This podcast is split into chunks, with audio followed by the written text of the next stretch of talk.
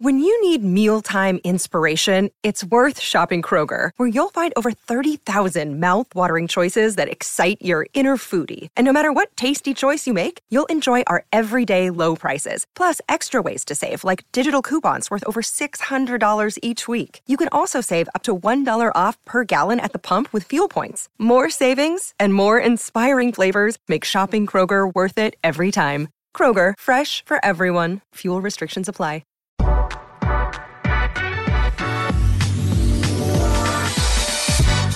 Today's episode of the Nick Bahe Podcast is brought to you by Pella Windows and Doors. You know, you need energy efficiency when you're hosting a podcast like the Nick Bahe Podcast. But you also need energy efficiency if you want the most out of your windows and doors. And that's what Pella does for you. You look at their website, they got five different types of windows or doors from Pella that won the Energy Star 2020 Most Energy Efficient Award. That's like the Heisman Trophy award for uh, for windows and doors. I love it, man.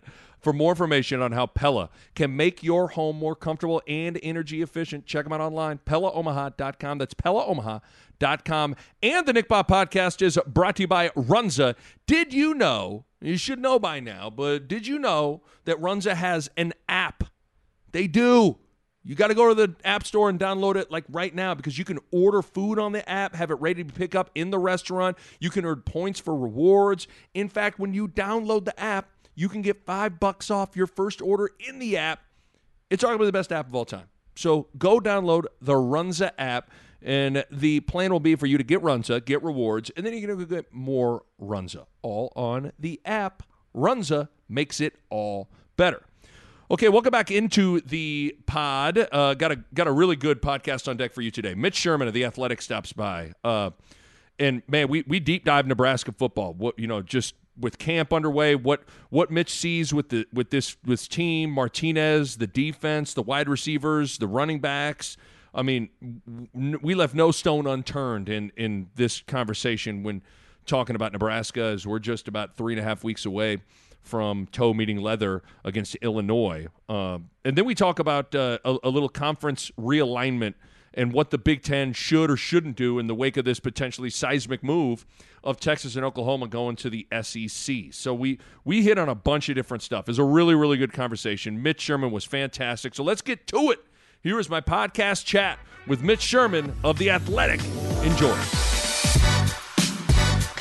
All right, on the line now, Mitch Sherman of the Athletic, and we are taping this. It is, gosh, it is almost noon on uh, on Thursday, August fifth.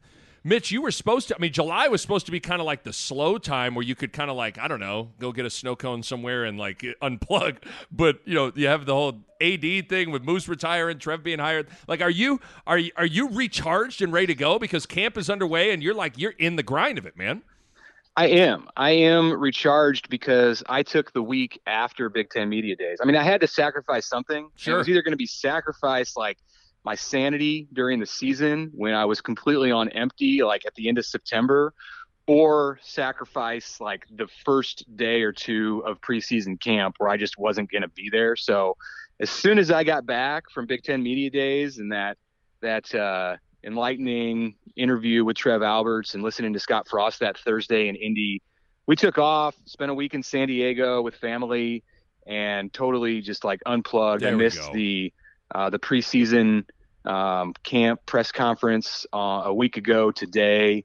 Um, but I was back in time for Monday morning practice at Memorial Stadium and hit the ground running. And, and now, uh, you know, it's like full speed ahead for the next six months. You know, it's it's you're, you're covering the team, but you're also thinking about things in you know, in what I do, and then obviously what you do of like how to serve the fans. What do the fans want to know? What do the fans want to consume?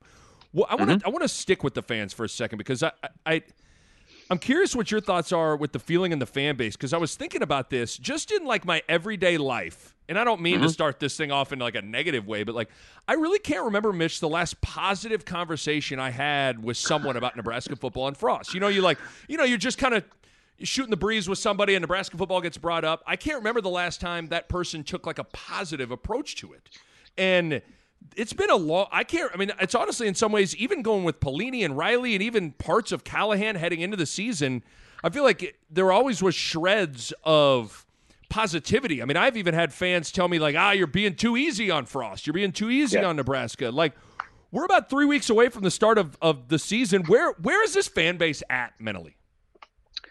Yeah, they're they're tired. They're they're they're uh, they're very much in don't tell me mode. Mm-hmm. Don't tell me about it. Don't tell me that the, that you think the you know the quarterback is is uh, is on the upswing. Like and and look, Nebraska's not been in a position coming off three consecutive losing seasons or even two consecutive losing seasons where a coaching change wasn't made eh, since you, you got to go back to the, the 50s or, or, or early 60s, you know, pre Devaney time to get and, and I think that takes a lot out of the fans, especially a fan base like Nebraska that where, where they're entirely accustomed to not just winning, but but winning 9, 10, 11 games. I mean, people are still accustomed to that. I mean, unless you're 16 years old and you you know you you've been a fan of this program since you were in middle school, yeah, you then you don't know what that's like. But everybody else, um, you know, they, they still they still want that, and everybody wants that. So um, it's like I just had a conversation yesterday, um, same kind of thing you're talking about, and I'm I was kind of selling the Nebraska receivers, and I'm writing about that right now. Like when we get done, I'm going to yep. go finish up this story about the, the Nebraska receivers, and I'm like I'm buying the Nebraska receivers right now. Like I think, and I know the production is not there from the past at Nebraska. I mean, like sure, Samori Toure has done it at the FCS level. Omar Manning has done it at the JUCO level. You know, Oliver Martin has been a um, a high level recruit, but none of these guys have really done it at Nebraska. I think that I think there's going to be a dramatic change in the production and like just the way the Nebraska receivers play this year. And I was talking to somebody yesterday after practice and and like kind of promoting that point and it's and, and it's just you can see it on people's face right. like nah I'll, I'll uh I, you know, I don't, I don't, I'll, I'll, believe it when they do it on August 28th or when they do, when they do it against Oklahoma or Ohio State, then I'll be ready to, uh, to buy back in. People are just, they're, they're apprehensive. You know, they're afraid, I think, at this point to, to really invest in Nebraska emotionally because they've been hurt so much over the last few years. It's a unique time and, and probably one that, you know, just hasn't happened in, in many decades for Nebraska right, fans. Right. It, it's, I guess, Mitch, how much would you push back on this? Like if I sat down with you and I'm just like I, I throw this at you, and and and kind of talking about the Frost era so far. I say, listen, man, year one, it was year one. Uh, there was a lot to rebuild. It was it's year one. Year two was I call it the too much too soon year. Like too much hype for a team that probably didn't deserve it. Too much hype from Martinez being in the Heisman conversation. Game day came too soon, too big of a moment. They get kind of it, it snowballs against them negatively and then year three is a pandemic. Like, mm-hmm. I, I, I, is there anything in that that you roll your eyes at and go, "Come on, man, stop, stop"? Me. I, am not saying that necessarily. Like, I think there are parts of what I just said I believe. I also think there are parts of it I go, I roll my eyes at it, but like.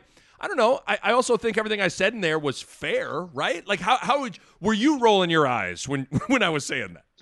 Yeah, it kind of was. I mean, I think at some point when you're three years in, you find a way. Okay. If um, you know, if everything's going uh, if if you're doing if you're if you're performing your job up to your capabilities and, and your standards, like you're going to find a way because all of these other teams, at least in the case of last year, all of these other teams are going through the same thing. Like Nebraska wasn't in a pandemic while 120 other teams were living a normal a normal summer fall um, cycle. It was it was that way for everybody. So it's not an excuse for Nebraska to say, well, we went three and five because uh, you know, we were dealing with with all the the, the BS of a, of a pandemic. Mm-hmm. No, I mean, like so did Indiana.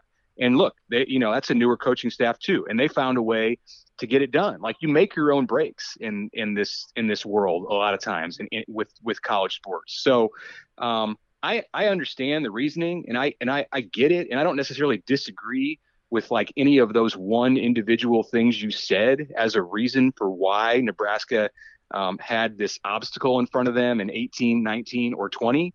But like, what's it going to be in 21? What's it going to be in 22? At some point, you know, you can you can always find a reason why it didn't work out the way that you want, but that's never going to satisfy the the masses. You right. you you have to actually fight your way through it and find a way to have success, and that's the challenge in front of the team this year. There will be obstacles. There will be a reason if Nebraska fails in 21 why it failed, and there will be people who will say, well, you know, got to give them more time. Got to, you, you know, they had they had this going against them. They had this injury happen. It's like, all right, well, hey, it happens to everybody, and and the uh, the resilient, strong teams, they, you know, Nebraska had those those kind of uh, obstacles in the in their great years too, and they found a way to get past it. it Mitch, if I, it's obviously it's never just one thing why why it hasn't worked for the first three years here. But if I had to pin you down and say, Mitch, you have to pick one thing, mm. what is it? Like, if, if I'm asking you, Mitch Sherman, you're immersed in this. Mm-hmm. Why why is Nebraska 12 and 20 through three years under Frost? If you had to pick one thing, what is the one thing that hasn't happened? Uh, the lack of uh, the lack. Uh, Nebraska underestimated the Big Ten, I think, and it was it was un, it was unavoidable, or it was very difficult to avoid um, when you had a situation with a coaching staff that had not coached in the Big Ten. Um, and hindsight's 2020, and you know, and I don't look at any one coach necessarily in particular, Frost or any of his assistants, and say, man, this guy dropped the ball. Um, but they needed to have a better understanding of how to make that transition to the Big Ten. Like they needed to recognize that. I'll just use the receivers because they're on my mind right yep. now. Um, they need to be bigger. Like you, you know, and, and I heard Sean Beckton bring this up yesterday. A tight ends coach He said, you know, what we did with our throw and catch system works in the American Conference. What we did at Nebraska in 2018 and 2019, it would have worked in the American Conference. It didn't work in the Big Ten to have smaller, faster receivers at those outside positions. We had to get bigger. It was a priority for us as a staff to find a way to get bigger.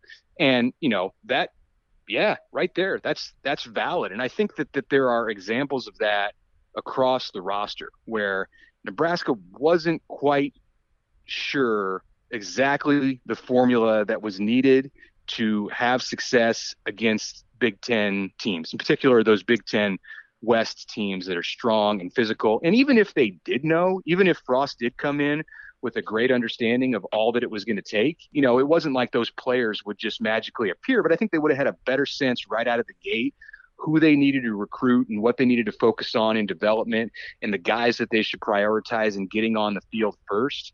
Um, and you know, they they they there were some errors in judgment there, I would say, that have cost Nebraska some games. It's not in any way like a catch-all. Like that doesn't even begin to that doesn't even begin to um, you know bring into play like their issues on special teams or with turnovers or in the red zone.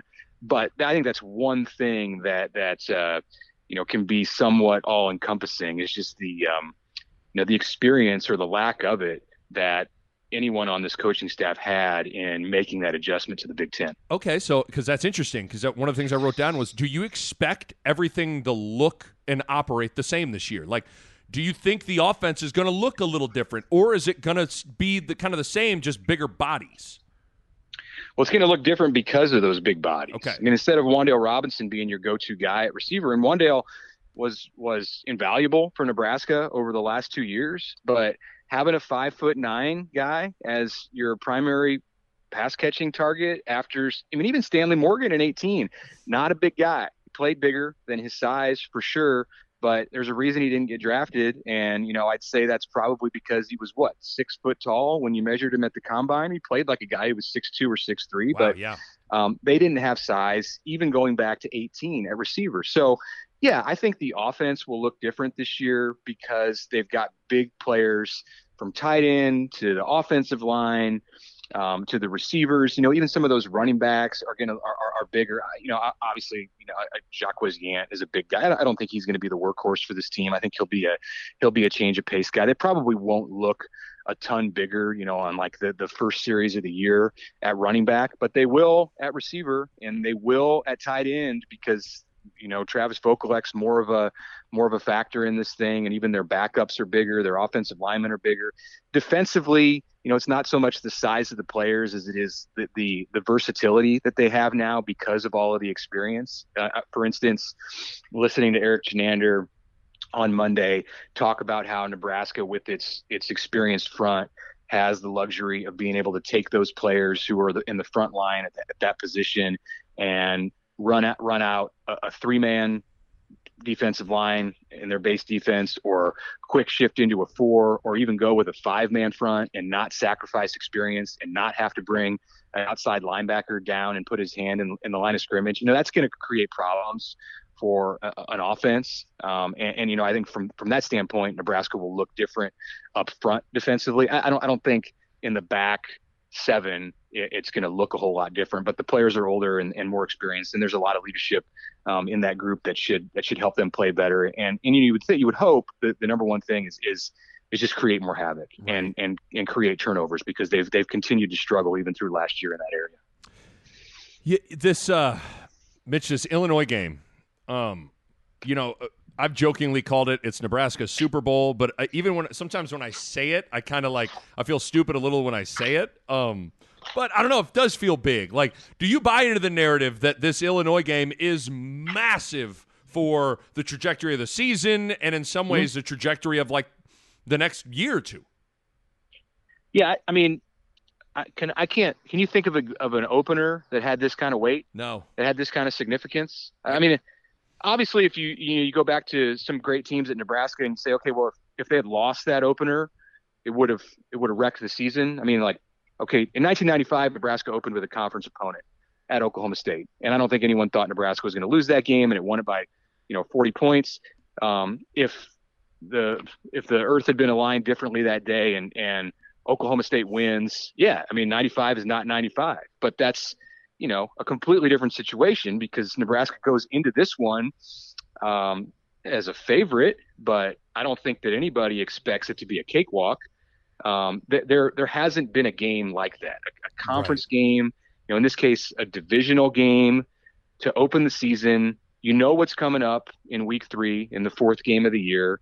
You know that that's going to be a, a, a big struggle, and you don't want to put yourself into a position going to Norman, Oklahoma, where you, you have to win that game to, to, you know to avoid being two and two at the end of the month.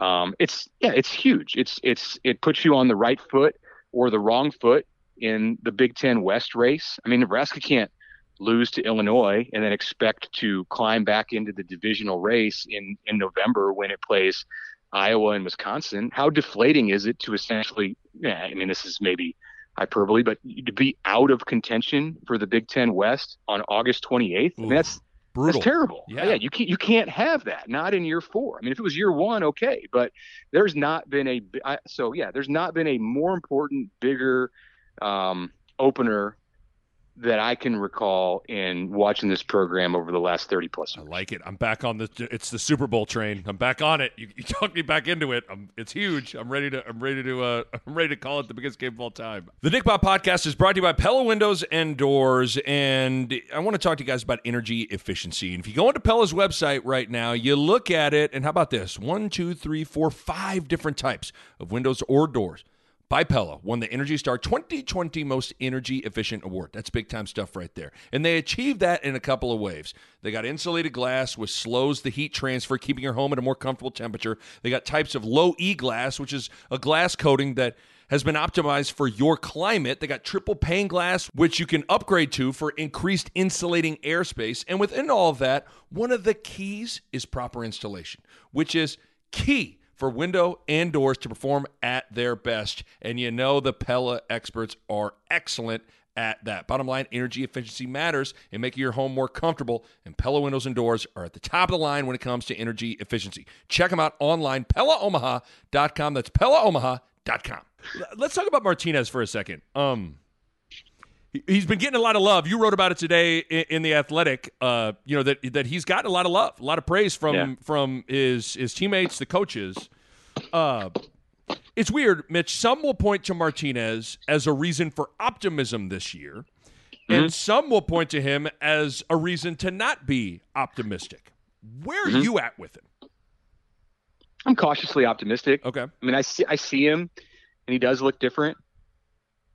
I watched him in the spring game, and I, you know, I, I think it was like a it was a mixed bag. Um, he wasn't super sharp that day, um, you know, but also he, he, he was he was limited in what they were allowing him to do. I mean, he, if you can't tackle the quarterback, yeah, I mean that he's got a little more freedom to be be able to not worry about getting getting smashed.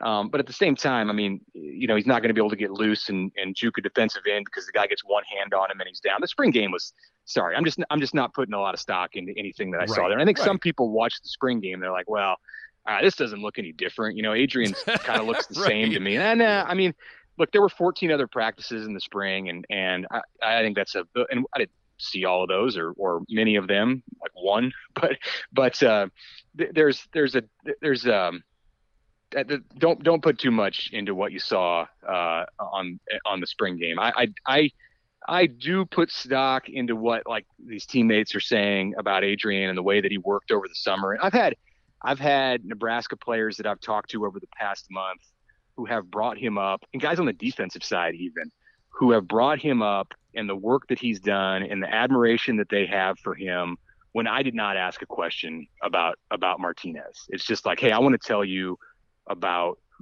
what this guy's doing right now and why I think this year is going to be different for him. So I, I, think he's in position to have his best year at Nebraska. Um, and I think he's got weapons at the receiver and the tight end spot for sure who can help him do that. I, I, I am I am not convinced of that yet at the running back spot. So that's a big caveat because they've got to get production from the running back spot. Uh, for him to him to be the best Adrian right. that he can be. It is interesting though when you kind of just go down the the tail of the tape with Adrian. He checks a lot of boxes, Mitch. Like you're like, okay, intangibles, personality seems like check. Uh, arm strength, like he he throws a pretty ball. Check. Uh, mobility, he's he's pretty mobile. I mean, mm-hmm. is it just like that that special intangible it thing of decision making that that is lacking? Is that is it is that just the only thing that's just the big the big void?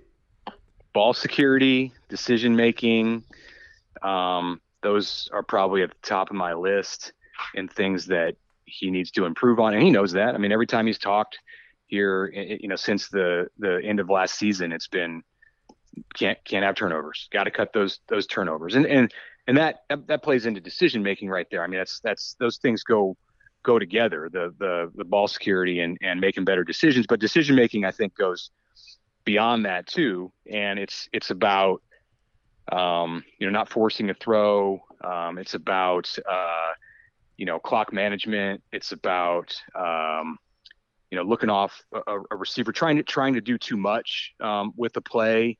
So these end up being like pretty significant factors. I mean you, as you said nick he does check a lot of boxes, but the ones where he's the, the boxes that he's he's struggled to put that check mark into, they're they're they loom large. They when, do when your team is like, you know, in in a, in a lot of toss up situations. Right. I mean, Nebraska has found itself in throughout Adrian's career, and I don't see this being any different in 2021.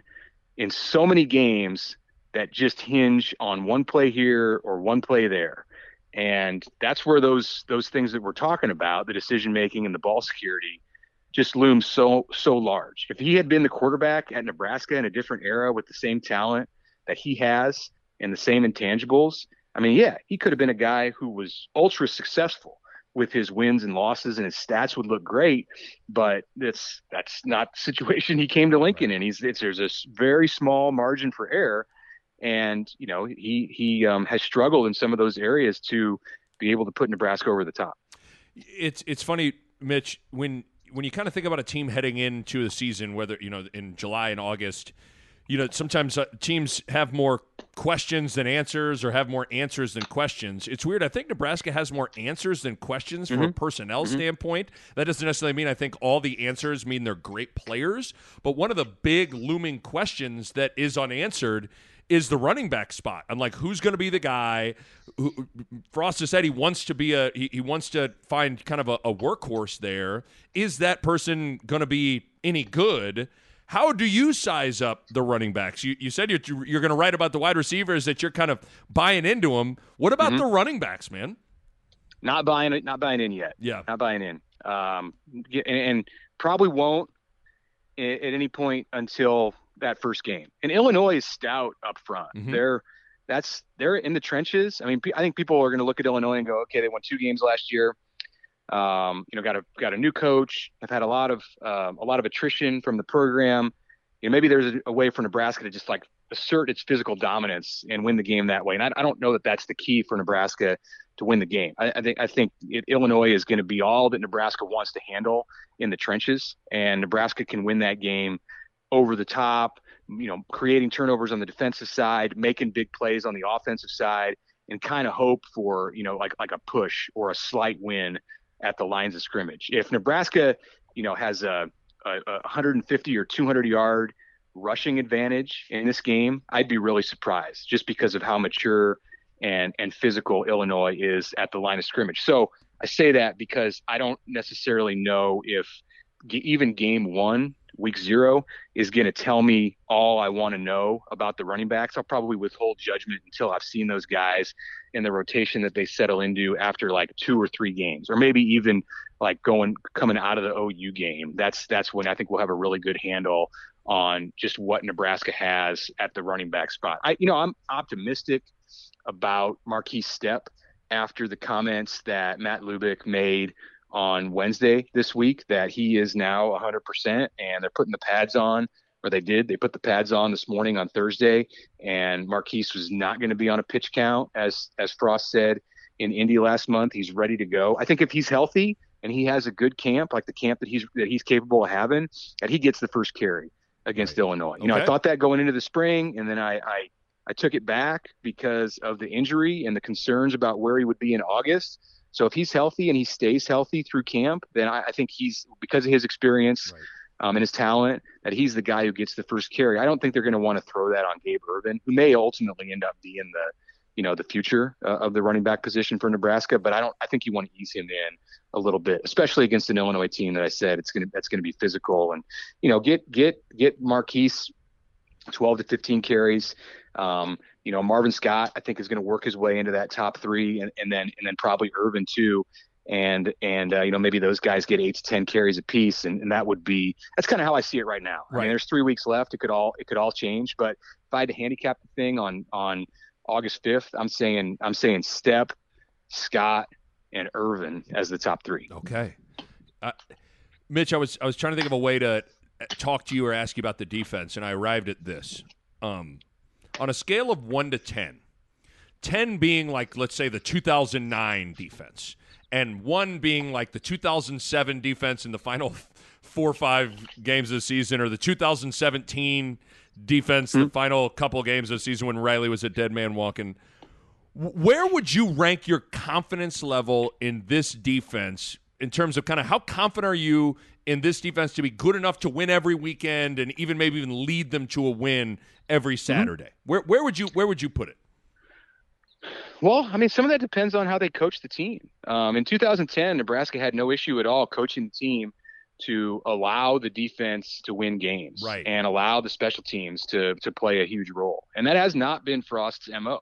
You can go back to UCF. You can look at at the way that the Oregon teams that he was a part of were coached, and they design their game plans to win with their offense. And if that's the way it was, it would continue to be that way last year. And and if if that hasn't changed at all, and and and they're not going to capitalize, try to capitalize on the experience uh, with the with a, a bit of a of an altered game plan, then I probably put the defensive, you know, the confidence meter at like a five with this with this group. But if they make even some subtle shifts, just you know, taking some risks out of the offense, um, play it a little more conservative.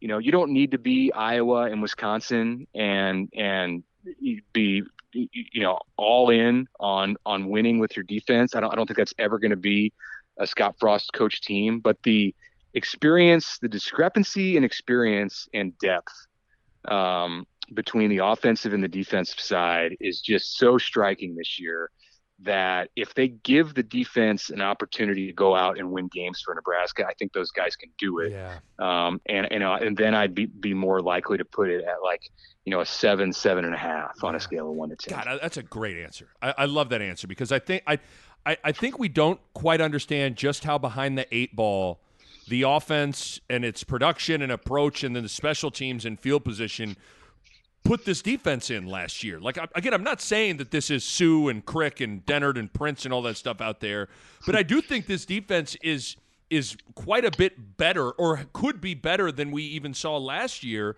But I think a lot of it hinges on the approach. Like, I, so that's what that's another layer to this uh, that that's going to be really interesting. Damon has talked about it on the radio. It's like, can can Nebraska and Frost adjust how they do things to allow for their defense to kind of lead the way without completely sacrificing what they ultimately want this program to be? That's a really really interesting predicament for Frost to be in. Yeah, I mean, people don't want to see him go conservative. No, and you know he's he's been criticized over these first three years at times for not taking risks on offense or taking a risk at the wrong time on the offensive side. I mean, I'm thinking about like the end of the Iowa game in in um, in year. Um, let's see, that was the it was year two with yep. when with McCaffrey coming yep, in, McCaffrey and, came and in at the Martinez, yeah. you know, not running out of bounds. Right. Um, I mean, you know, some clock mismanagement, some risks that were taken at the wrong time, some some times where you should have taken a risk and you didn't. And he's taken heat for that. Frost took heat for that um, in in in 19 after that game.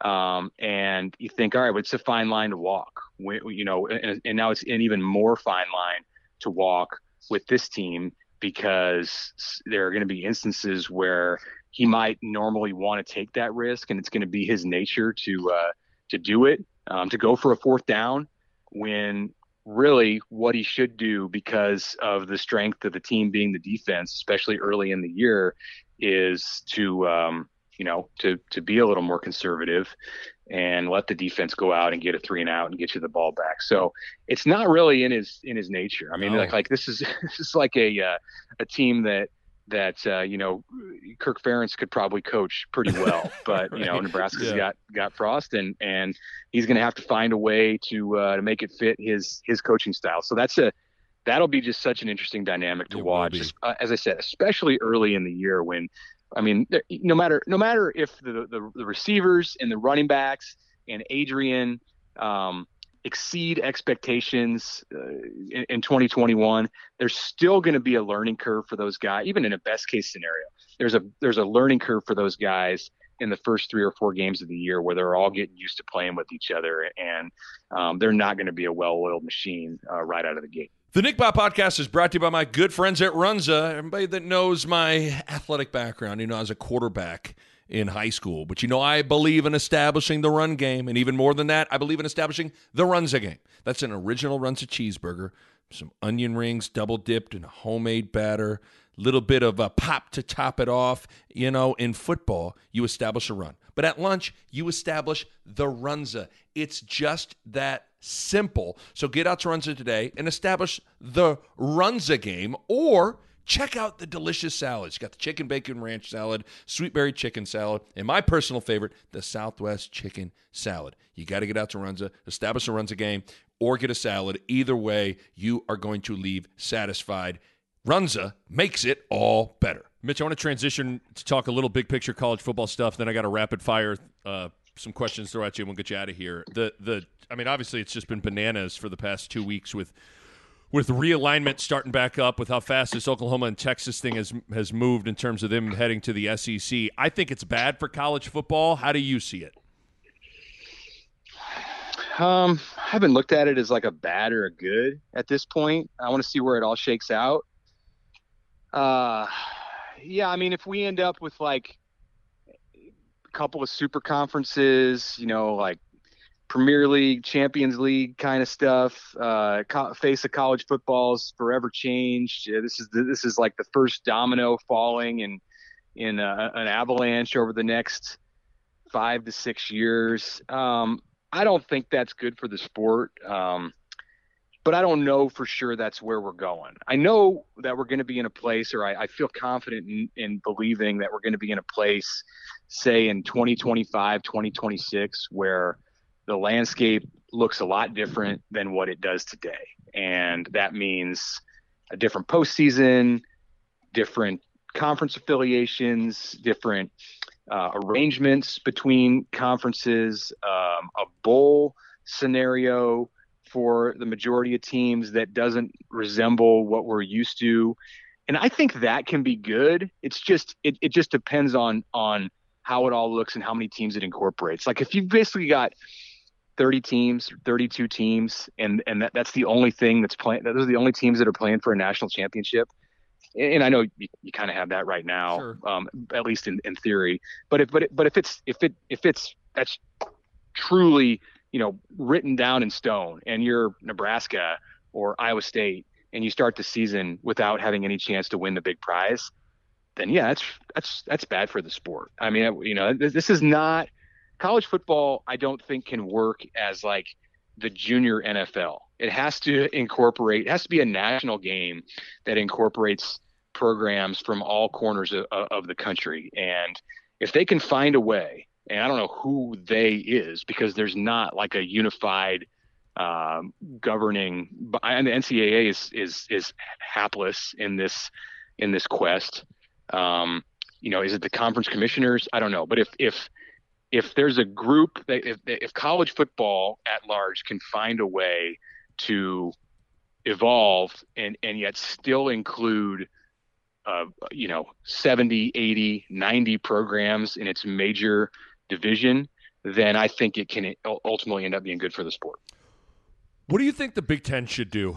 I mean, we've already seen some. The Pac-12 and the Big 12 yeah. had a had a meeting a couple of days ago, just kind of preliminary stuff, going over potential mergers or scheduling partnership or whatever. I mean, act like I was in the meeting and know, but what what do you what do, what do you think the Big Ten should do? Right. Shout out to uh, my boy uh, Max Olson yeah. at the Athletic for uh, breaking the story on the uh, Pac-12 Big 12 meeting this week, and you know I think that's that's again you know use this phrase tip of the iceberg. That's that's just the beginning of these kind of conversations. I mean the big 10 is going to be engaged in conversations like that. The acc is going to be engaged in conversations like that. If they're not they're missing the boat. You you you have to be proactive. And and that's that's what i envision for the big 10 or you know hope for the for the for the security of the big 10 is that it is proactive. And the big 10 can't fall back on this kind of age old Big Ten logic that we're the Big Ten and you know everybody's going to be loyal to each other and we've got the rose bowl and you know we've got our 100 plus year history. So whatever happens around us is is inconsequential and you know we're all we're going to be here forever. That's just you can't have that attitude. And the big 10 is in like such a hard spot with a, a, a, a an inexperienced commissioner. I mean if jim delaney had had only known what was going to be on the horizon. I mean, maybe he would have ran for the for the you know for the hills, but I you know no knowing Delaney and like just how how instrumental he's been in shaping not just football but but basketball and all of college sports over the last few decades. You know, I, I think he would have embraced this time to lead the Big Ten through what we had last year and and into this year, and then now what's upcoming. I mean, he could have extended his his tenure for a few more years, you know, I'd feel a lot more confident about the Big Ten and its ability to, to, to you know to end in the right place when like the chairs stop turning. Right. Right now, I'm not so sure. I mean, I don't know. I mean, Warren, I, he's just not as savvy um, in this kind of stuff as Greg Sankey or um, or certainly what what Delaney would have been. So they have to be proactive. They have to initiate conversations. They have to talk about things like expansion and you know finding the right fit to and and and they have to take care of their members like the big ten can't just assume that because ohio state has been this flagship institution in the league for a century or or whatever that everything's going to be good for the next five years. Like the big ten needs to have conversations with with gene smith the ad at ohio state and say hey is everything good? Like is our relationship good? Because we don't want to wake up one day, like Bob Bowlesby did in the Big Ten, Big Twelve, and find out that you and Michigan or you and Penn State are bolting off to the, you know, to to the SEC. I mean, like right. it sounds crazy to think that something like that could happen, but it's a lot it sounds a lot less crazy after the news of, of two weeks ago. Totally agree. I, I think it's a balance. You don't want to just you don't want to overreact, but I also don't think I don't know, patience is a virtue, but at the same time, there's a fine line in between patience and just standing on the sidelines here. And I don't know where yeah. that balance really is. And I don't know, there's also this weird thing I've been thinking about of like, you know, everybody talks about, well, you don't want to add teams, and then all of a sudden you cut up that revenue pie and you're getting less. And I'm like, yeah, I, so, I agree, but I also yeah. think sometimes you need to maybe take less to ensure that you yeah. are here for the long term too. Right, right. It, I, I, yeah, I've said the same thought and said the same thing. Like, if the Big Ten were to add, like, let's just say, for example, um, six more teams, like four from the Pac-12 and then a couple from the Big 12, Big 12, and you have a 20-team league. And when you when you divide it all up, everybody's getting the same amount of money or maybe a little bit less money. Like that's a win Oh, because you've you've raised your profile nationally as a as a superpower. You've you've ensured that nobody else is going to absorb you as a league and take your members away. So even if like I mean the money's important, the money's huge and the money's what's driving all of this, but if you're making 53 million as your as your Yeah. TV Yeah. share instead of 55 million I because the league went from 14 to 20, great because you're more stable and more, and more secure as a 20 team league. Couldn't agree more. I, I, I absolutely couldn't agree more. Uh, last thing before you get some rapid fire stuff. This uh, this Ohio State quarterback recruit, the uh, Quinn Mm. Ewers, is that how you say his last name? Don't- Ewers, Ewers, I I'm not- believe. I'm not sure how, but you know, so he so he is skipping his senior year of high school, enrolling early to to capitalize on his NIL at Ohio State, and th- this is kind of I'm not anti NIL, I'm really not, but I, the devil is in the details on what this ultimately looks like because I've my concern all along was this is ultimately going to seep into recruiting and I've talked about this on my podcast. Like one of the things, like fundamentally, a lot of different sports leagues operate, these teams operate from the same general set of guidelines and parameters of how they're building a roster and acquiring players. If there's no guidelines on this NIL stuff, college football and college basketball is gonna is gonna be crazy in that regard where how Ohio State builds its roster compared to how Michigan State does is completely different. And I get someone say, well, Nick, it's completely different right now. It's like, yeah, but at least for the most part, they have the same set of tools in the toolbox at the be at the starting point. I, I, I mean, how do you see NIL playing out as it seeps into recruiting? And am I need to do I need to take a chill pill on on pressing the panic button? Well, you can panic. Um, it's gonna it's gonna change the game. It already has. It already is changing the game. I mean, this Quinn Ewers thing wouldn't be happening if it wasn't for NIL. Obviously, he'd be he'd be getting into his senior year of high school, and Ohio State would you know have a different complexion to its quarterback competition here as it starts camp uh, in these next couple of days. Everything's everything's out of whack. Um, you know, in in in in many different ways. I um, you know, there's gonna have to be some regulations. I don't have any any like confidence in the NCAA right now to lay down those regulations. Um, I don't have a whole lot of confidence in the federal government to lay down those regulations. So I don't know where it's going to come from. If there's going to have to be a new governing body created, if the NCAA is going to blow itself up this, uh, you know, th- this fall when it when it has its its uh, constitutional convention. It sounds like uh, they're they're they're uh, you know going to Philadelphia in 1770. scene, it's a scene from Hamilton. It's going to be in the new Hamilton in Right. about 25 Right. years. Yeah. I, it, I mean, it's all it's all a mess. And I mean, your point about seeping into recruiting, I'd say it's gonna like it's gonna flood recruiting. There's no there's no seep. It's like that's where that's where the money is gonna be directed. I mean, yes, you can get your degree deodorant um, endorsements for your bigger name players at a mid-level institution like Nebraska. You can get your smaller endorsement deals or your opportunities to have a ca- youth camp like JoJo Domann and Ben Stille did last month. But like the the real money in this is going to the recruits, and you know you can say that they're not boosters aren't paying recruits to come to your school, but that's what they're going to be doing.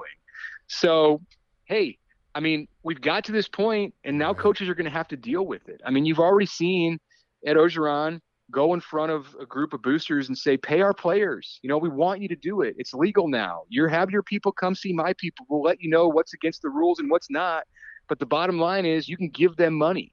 You can give players money. You can give recruits money. And you can give them more money. Uh, so, Jeez. um, I, I don't. I mean, it's, it's just we'll have to see. It's, Yeah, it's, uh. I mean, it's going to make the rich richer and the and the poor poorer and separate the separate the divide even more than I mean the college football playoff has done that. So Right. this is this is this has the ability this has the potential to do it, you know, ten times more.